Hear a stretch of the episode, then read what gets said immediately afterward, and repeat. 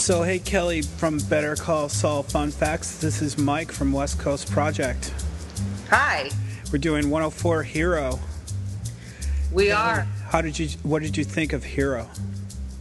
Well, I'm really liking that they're slowly birthing Saul, and we'll get into that. But this is an episode written by Jennifer Hutchinson, and she won the Writers Guild for Confessions, which is we remember as Breaking Bad fans. Um, that's one that Walt confesses on the videotape, and then Saul gets his ass kicked by Jesse. And this is actually what solidified uh, Vince Gilligan's decision that Bob Odenkirk could have the the acting chops to have his own show because of the way that he, his attitude towards the fight and how he handled it.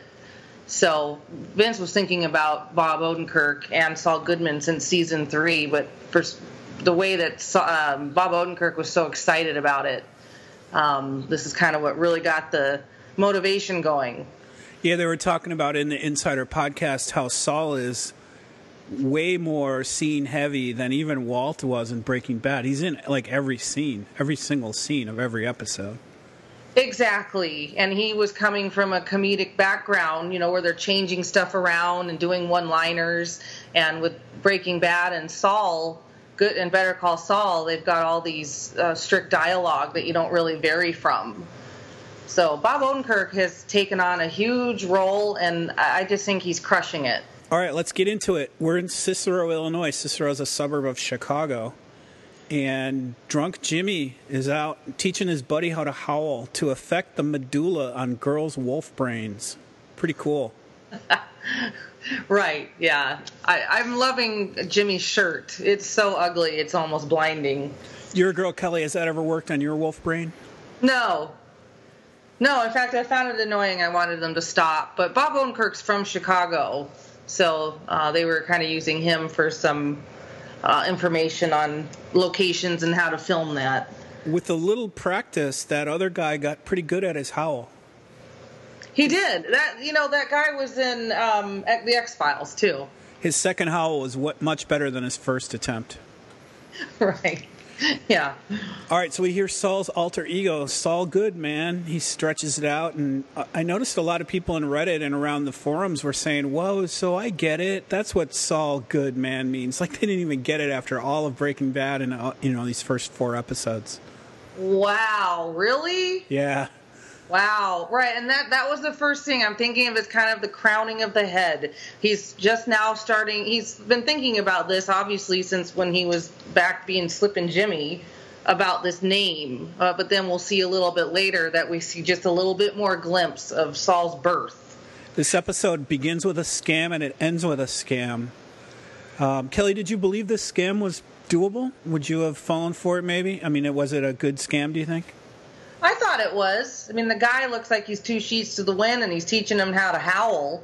So, you know, I, I would have gone for it. I think, especially if you're inebriated, you're not thinking so clearly. The other thing people were talking about in the forums, they're trying to deconstruct this scam. Like, what could go wrong? Like, what if the guy, what if the first guy just wanted to keep the money and just said, "Yeah, don't worry about it. I, you keep the watch. I'll keep this money." Right. I thought about that too but I'm thinking this might be showcasing Jimmy's ability to be a scammer. And and another thing that they noticed too is that Paul Newman's character on the movie The Sting is uh, Henry uh, Gondorff, Gondorff, and that was the same name on the, lic- the driver's license of the guy laying on the ground. Yeah, Vince is still doing his culture club references here with all these movies and stuff. Yeah. So people were also saying, what if the guy just runs? What if the guy just grabs the money and runs away.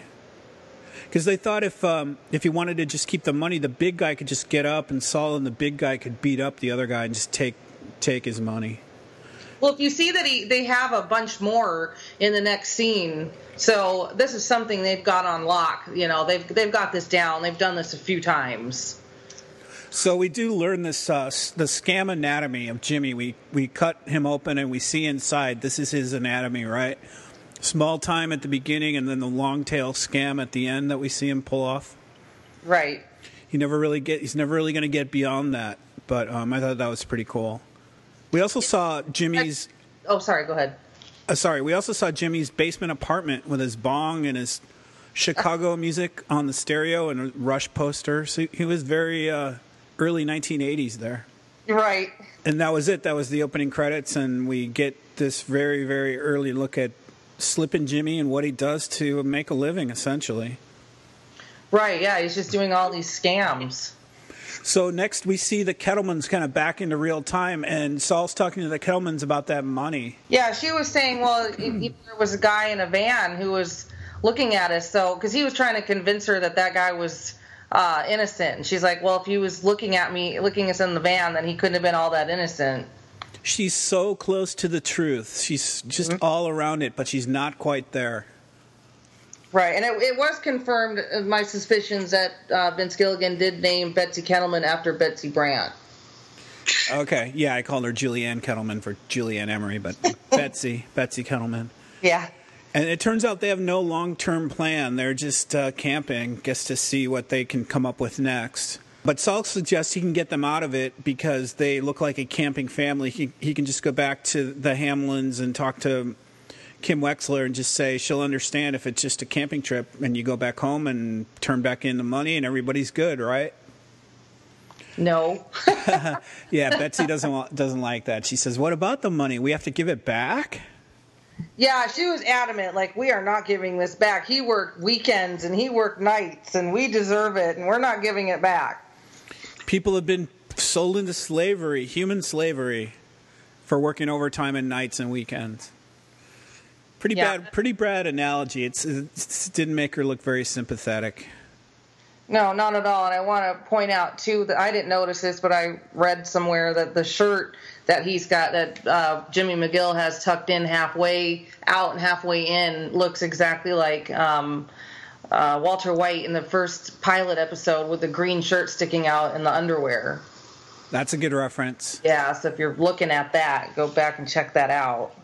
So Betsy tries to give Saul or Jimmy thirty-five thousand, um, and he can't take it. Jimmy can't take it, but he can take a retainer, and he's all passion and commitment. But Julianne Kettleman says, "No, you're the kind of lawyer that guilty people would hire."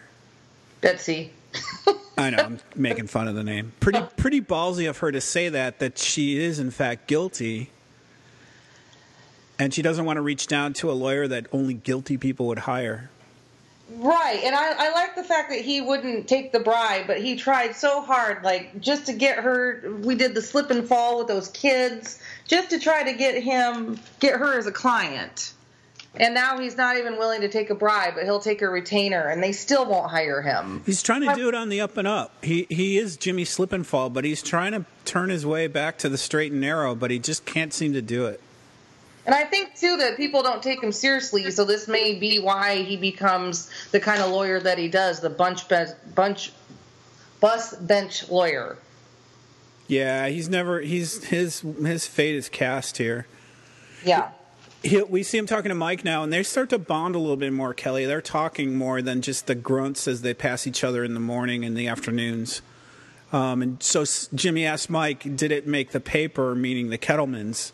And he kind of congratulates him. He says, You called it camping. They were right behind their house. Yeah, character development. I'm thinking Mike's going to get out of that box here soon. But Mike's not the loqu- loquacious sort. He doesn't say anything, he just shuts the window. right. All right, Saul's going to get nacho free, and Jimmy gets nacho free. And he's looking to, starting to look like the Saul we know from Breaking Bad now. He's really kind of smart and smarmy with the cops, cracking some jokes and they're sniffing around the truth. Nacho knows that somebody warned him or warned the Kettlemans, and um, Jimmy stands up to Nacho here. I thought that was really good. He says, "You fucked up the surveillance. You didn't need any help getting caught. Kind of, you got yourself caught." I love that too. He's got some balls, and I, I love that he's sticking up to Nacho uh, because you know he's saying like, "Hey, why don't you clean out your van? You know, how about a little bit of Ajax? The neighbor ID'd you. You didn't do yourself any favors here." Because he's you know he's trying to blame Jimmy for this stuff. Yeah, Jimmy slash Saul is really learning his lawyer chops here. He's he's getting it down. Right. So go to the nail salon, his home base, and he does some uh, creative accounting here to come up to how this 35,000 would end up in his hands. Special circumstances elite tier pricing at 950 an hour for 20 hours accounts for 19,000 of it. You know me, Kelly, I like the math here, so I did some math. Basically just listen to Saul read these things all off. So 19,000 for that plus 1,000 for travel expenses plus 1,500 for consulting fees plus research, plus filing fees, plus meals on the road, storage fees, miscellaneous expenses. And um, he uh, he counts for it all. I guess he says this is thirty five thousand I legitimately earned as a lawyer. I was looking forward to your math. I was hoping you would do. Uh, good. That right. And I, I swear that he said the elite tiering. He has said that to Jesse or Walt when they've effed up before. Like I need to start charging you the elite tiering. It sounded so familiar when he said it. That's a good phrase to keep chambered if you're a lawyer. Like, do you want the regular price or the elite tier, special, right. super duper? And then he turns it a little religious. He says, "Upon this rock I will build my church," and that's what he is. He's he's forged his soul here. Like I've said, he's Saul Goodman. He's never going to be a corporate lawyer. He's just slip and slide. He's slip and slide when he's in Breaking Bad. He's a like you called him a bus bench lawyer now. Well, and I think he's better meant for that, really. I mean, he could go with the high price people, but you know, he's got a kind soul and he he kind of grew up that way. So maybe he's better served for the the people who are less fortunate. He's no Hamlin, he's no Chuck for sure. Those guys seem to have zero sense of humor and Saul's got a great sense of humor. Exactly. All right, so Saul's long tail scam begins here. Now, Jimmy's long tail scam, the longer term scam, very complicated, begins with his new suit made out of Tasmanian wool. Um, this is a pretty cool scene, him walking into this tailor and kind of picking out his his uh, step number one of his scam. Yeah, his Sea Island cotton shirt, right, and that Tasmanian wool. Um, but you know that this is where I feel like the second part of his birthing process came in is when he looked at that burnt orange shirt. Yeah, but he skipped it. He's still not quite Saul Goodman. He couldn't pull the trigger on that orange shirt. Exactly. He's just kind of his head's starting to pop out, but yeah, he definitely. Uh, I loved it. I love that he looked at that shirt and you could just tell that that Saul Goodman he wanted, but he was trying to mirror Harry Hamlin. But yeah, he loved that shirt. Exactly. He does go on to get his teeth whitened, his hair cut and colored and curled into ringlets like Spartacus. What's great about this, and I noticed this myself, is when he's arguing with Mrs. Nguyen, who that lady in real life does not have any type of accent. But when he was saying they were arguing over what color his hair should be, and she, he said, "Oh well, I'll Photoshop it." If you look at that billboard, he has those ridiculous curls, and you can tell that he's got the highlights in his hair. So I thought that was kind of funny. Yeah, that was the he was supposed to look like Hamlin, right? Just a exact suit and hair and everything. yeah, he looked horrible. So we're gonna see Hamlin now. We go to Kim at work. Kim's calling Jimmy to offer a date. Um, you think Kim really likes Jimmy for reals here, or do you think she's just trying to work him on the lawyer end of it? I don't think either. I think that they were friends, and I think that the way that they talk to each other um, that maybe they had a romantic inkling, but I think that they're in the friend zone. I don't feel there's a romantic feel. I feel more of like a she's kind of feels bad for him. Yeah, they do seem very friendish, I guess, not very romantic. There's no there's no uh, magic between them, sexual appeal between them. Right. And Hamlin meets with her, and she wants to hire a PR firm for the Kettlemans, I guess, to make them look better than they're looking. And um, Hamlin takes her out on a drive and shows her the billboard. And uh, I guess this is part one and a half of Saul's scam, Jimmy's scam. It's the uh, it's the billboard now put up with Hamlin's suit, the Hamlin logo, and it's right on his route to work every day. Can't miss it. Right, and you know he says take a ride with me, which this again is another reference back to when uh, Gus and Skyler both say that to Walt um, but what's interesting too is that Vince Gilligan originally wanted that billboard to be outside of Hamlin's office, but it was just too much to do. Uh, so that's why they put in that bit of um, dialogue where Kim says, "You know, it's right on his way to work. You know, he sees it every day." Was that the billboard that we saw way before Saul started and was kind of in the previews and everybody got excited? Like, ooh, there's the billboard. They put a real bill- billboard up, right? Yes, they did. Uh, the art department made it, and they worked with Clear Channel, uh, and they put that up there. And um, yeah, they were afraid that people were going to start calling the cops and stuff later. I'm getting ahead of myself with the end, but yeah, so that was a real billboard and the same one. So we jump into the nail salon date, and we'll call it a date, I guess, with Kim, a meeting with Kim. And Jimmy's got on his University of American Samoa sweatshirt, which was very cool. And I guess they're going to actually start selling that, huh? Yeah, and what's cool about it too is that they gave it to the staff, so everybody was running around with those because they always give a gift to the staff uh, after the filming ends. Um, yeah, and they're going to be out for sale. I guess they're really comfortable and soft, and and that that was also the degree that he had on his wall in Better Call Saul. That was his credentials, which that's obviously not a real place, but guess that's where he got his his uh, law degree. Yeah, are we sure it's not? I mean, there's an American Samoa is a real place. Is it? There's not a University of American Samoa. No, I looked it up because I wanted to make sure. Uh, and if you look on the website, there's a picture of him, but of, of Saul Goodman, but it's not real. That's real enough for me. Yeah, I thought it was too. So anyway, they're talking in the nail salon, and those massages they were getting, Kelly, are fake. Did you read or listen to that in the Insider podcast? I did. I thought it was funny that Saul Good or well Bob Odenkirk uh, was kind of moving himself around. It looked like he was getting a massage. Um, but you know, the the actress Rhea Seehorn and him and Bob Odenkirk really quickly he had found a ripped uh, tear on his vocal cord.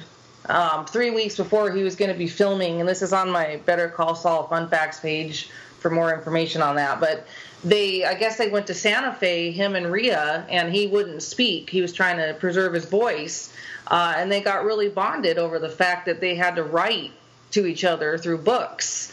Uh, so they they said that this scene here with them at the nail shop um, was really well done because of the fact that they took that kind of mode to get to know each other. Yeah, Rhea Seehorn was on the um, the Insider podcast too this week for this episode. If you don't have a, if you haven't listened to that, you really should. If you're listening, you like this podcast because it's really cool to hear them talk about like stuff like that and how they put the shots together and construct the scenes and what the motivation is kind of behind the characters. It's really cool. Yeah, you know, it's cool too because she found out she got the part on her birthday, so that had to have been a great birthday gift. Well, she's there. She kind of makes fun of him a little bit. She's teasing him in a friendly way. She says, "You're living like a king here with the massage chairs and the foot water. What what do you call a water massager?" And he's drinking uh, the cucumber water and cucumber water. he's drinking something more powerful though. He had a little bottle of some kind of hooch. well, you you're afraid of the germs in that thing. Maybe he's gotten wise. Yeah. But she's really there to deliver him the cease and desist order from the Hamlins that pretty much says he has to stop what he's doing. Right. And she tells him it's serious. This is serious, Jimmy. It's all it's all uh, a big deal. You can't pretend it's just for fun. But this is all part of Jimmy's play in this scam. Exactly. And I hadn't put all this together right away either um, even at the end, it took me a minute to figure out how that all went hand in hand. I think I think other people were fooled as well. Yeah, a lot of people. It was a little too convenient that the guy falls when the camera's on and all that. But um, but anyway, Jimmy in this point says he's building a brand. He tries to, to defend his his uh, reasoning behind what he's doing with the logos and the billboards and everything. But they do end up in an arbitration hearing with the judge, Hamlin and Jimmy. Um, Hamlin identifies his logo as Hamlindigo blue, the color. He owns the color even in the logo. So cheesy. and uh, to hammer all this home completely, Jimmy's wearing the exact same suit as Hamlin.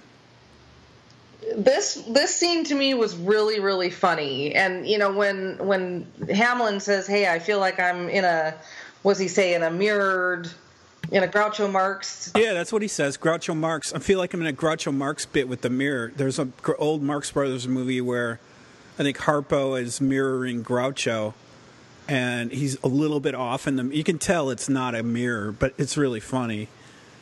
And well, he's supposed to look exactly like him. So uh, one of my followers, Jared Jackson, he explained this to me um, about Mulder and Fletcher in X Files. There was a an episode with Vince Gilligan wrote, and Michael McKean uh, switches places with David Duchovny, who played Mulder, uh, and they had referenced a movie called uh, Duck Soup, which was a Groucho Marx. So there's there's a lot of X Files references with the guy in the beginning uh, who was in X Files and now this. Uh, so constantly getting the X Files references is pretty unique. Yeah, and Saul loses this uh, hearing. I know he knew he was going to lose, but this is part two of his scam accomplished. Now he's got he's got the judge saying you can't do this anymore, so he's forced to take down the billboard. Right. It's pretty ridiculous how close it is, but he doesn't want his name being taken away. And I knew when they told him that in the beginning, he wasn't going to like that. Nobody wants their name to be stolen. Right. It's a very sympathetic position to have. Like, you're taking my name away. I can't even use my own name. It's very smart of Saul to do this. Right. So, part three is he tries to get all the media involved, the papers and the media to come out and see that they're forcing him to take his billboard down. And he's not having much luck with this, Kelly.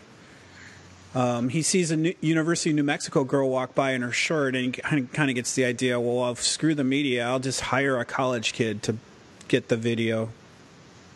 Exactly. Spent all that time. Didn't he try to call all those places while he was in court? Nobody was biting on it. Yeah, he was getting the. Yeah, I know you have my number. I have your number too. Like it's the blow off. He was getting left and right from all these media places. Yeah. So he's just going to hire the camera. He doesn't need the media to come. He's just going to hire somebody to do it. So we're kind of caught up on this scam now, right? He's got this idea. He's going to make himself look exactly like Hamlin, put the billboard up, be forced to take the billboard down, get a camera to project the sympathy of it all. And then we'll see the next part of this, the final part, is that he has the college kid doing the video and he has to direct the kid to get him and the billboard both in the shot. this is some poor ass film students. He didn't know what the hell he was doing. But I liked uh, Saul being the director here. That was kind of cool. Yeah, like, hey, the only other guy that's here, get over here. Yeah, he was being. He was he was uh, he was doing it well too. I mean, somebody needed to take charge. The sound kid wasn't doing anything, and the cameraman was just a smartass. But Saul gets it all lined up, tells his small time dream story of how he wanted to be a lawyer. All I wanted to do, do was use my own name the guy falls and he's a hero, and we get our name game title in the episode. Kelly, was there anywhere else you could think of in Hero? Was there any other hero, or do you have any fun facts, else, other other things about the name Hero? Well, I have one thing too. The guy that fell from the billboard was in the montage of when he was helping all those different clientels in Mijo, which was the second episode. Uh, and this guy was also in Breaking Bad. And one of, another one of my listeners, Adam Ramirez, told me that part. So good on him. Um, but there, if you notice on these Breaking or whoa on the Better Call Saul episodes, that it's been Uno, Mijo, Nacho, Hero and uh, Vince Gilligan had mentioned that they're going to try to do O's at the end of everything. Because with Breaking Bad, if you remember, they were trying to do titles of movies or references to movies like Cats in the River, um, and then that kind of went south. And then they started doing the titles where they were putting all the episodes together to say something. Uh, so they don't know how long this will hold up, but for right now, look for the O's in those titles. Yeah, they were trying to say 737 down over ABQ, and or they not only trying to, they did say that in, in season one.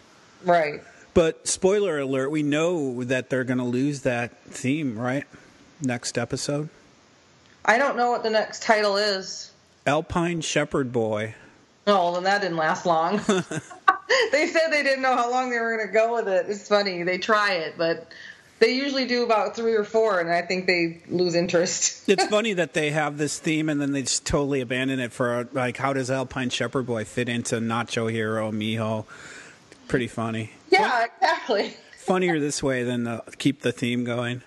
Yeah. So that's a pretty dramatic little stunt, though, huh, Kelly? He climbs up this thing one ladder, then gets to the other, then kind of muscles himself over and picks the guy up. It's a pretty hard thing to do, even if it was planned. I agree, and I will admit, and I hope other people were as naive as me, but even at this point, I still didn't know that this was a scam. Well, the guy says it took you long enough, and they kind of handshake. That kind of sealed the deal. That's when I figured it out. But during this whole part, I, I thought it was I thought it was really unrealistic for Breaking Bad and for Better Call Saul writers. They don't usually do something like that. So once I discovered, oh, they're in cahoots, then it made sense. So this does show up on the news. The people at Hamlin Hamlin McGill see it on the TV, on the TV, and Kim smiles. She's proud of her boy. He pulled off. He pulled it off. She kind of gets it now, and she's kind of proud of him. I think. I think so too.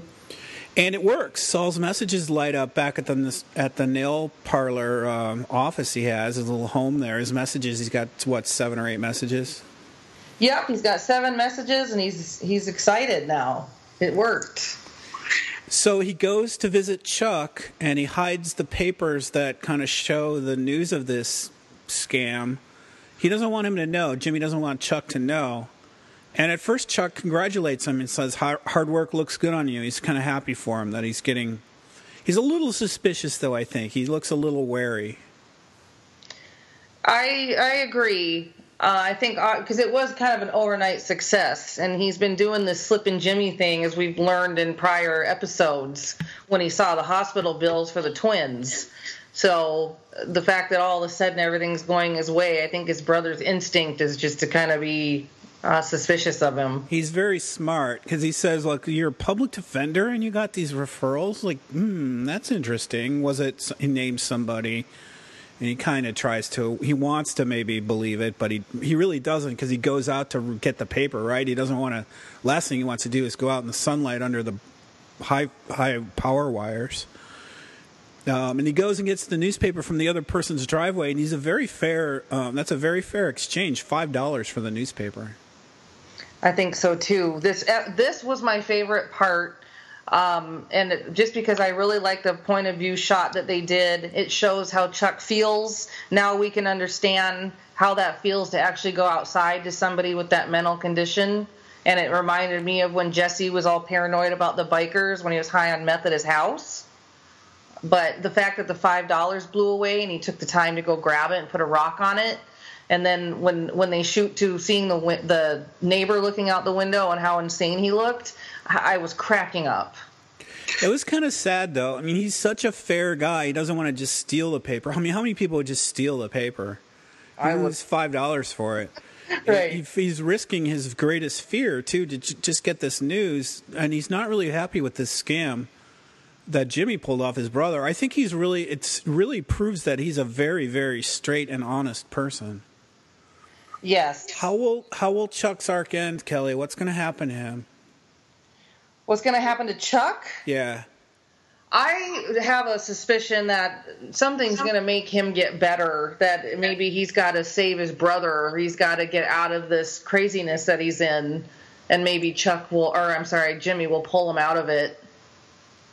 Yeah, Is, I'm thinking the opposite. I'm thinking the same result, but the opposite. Like he's going to get hurt or killed, and that's going to pull Jimmy, wake Jimmy up and make him be.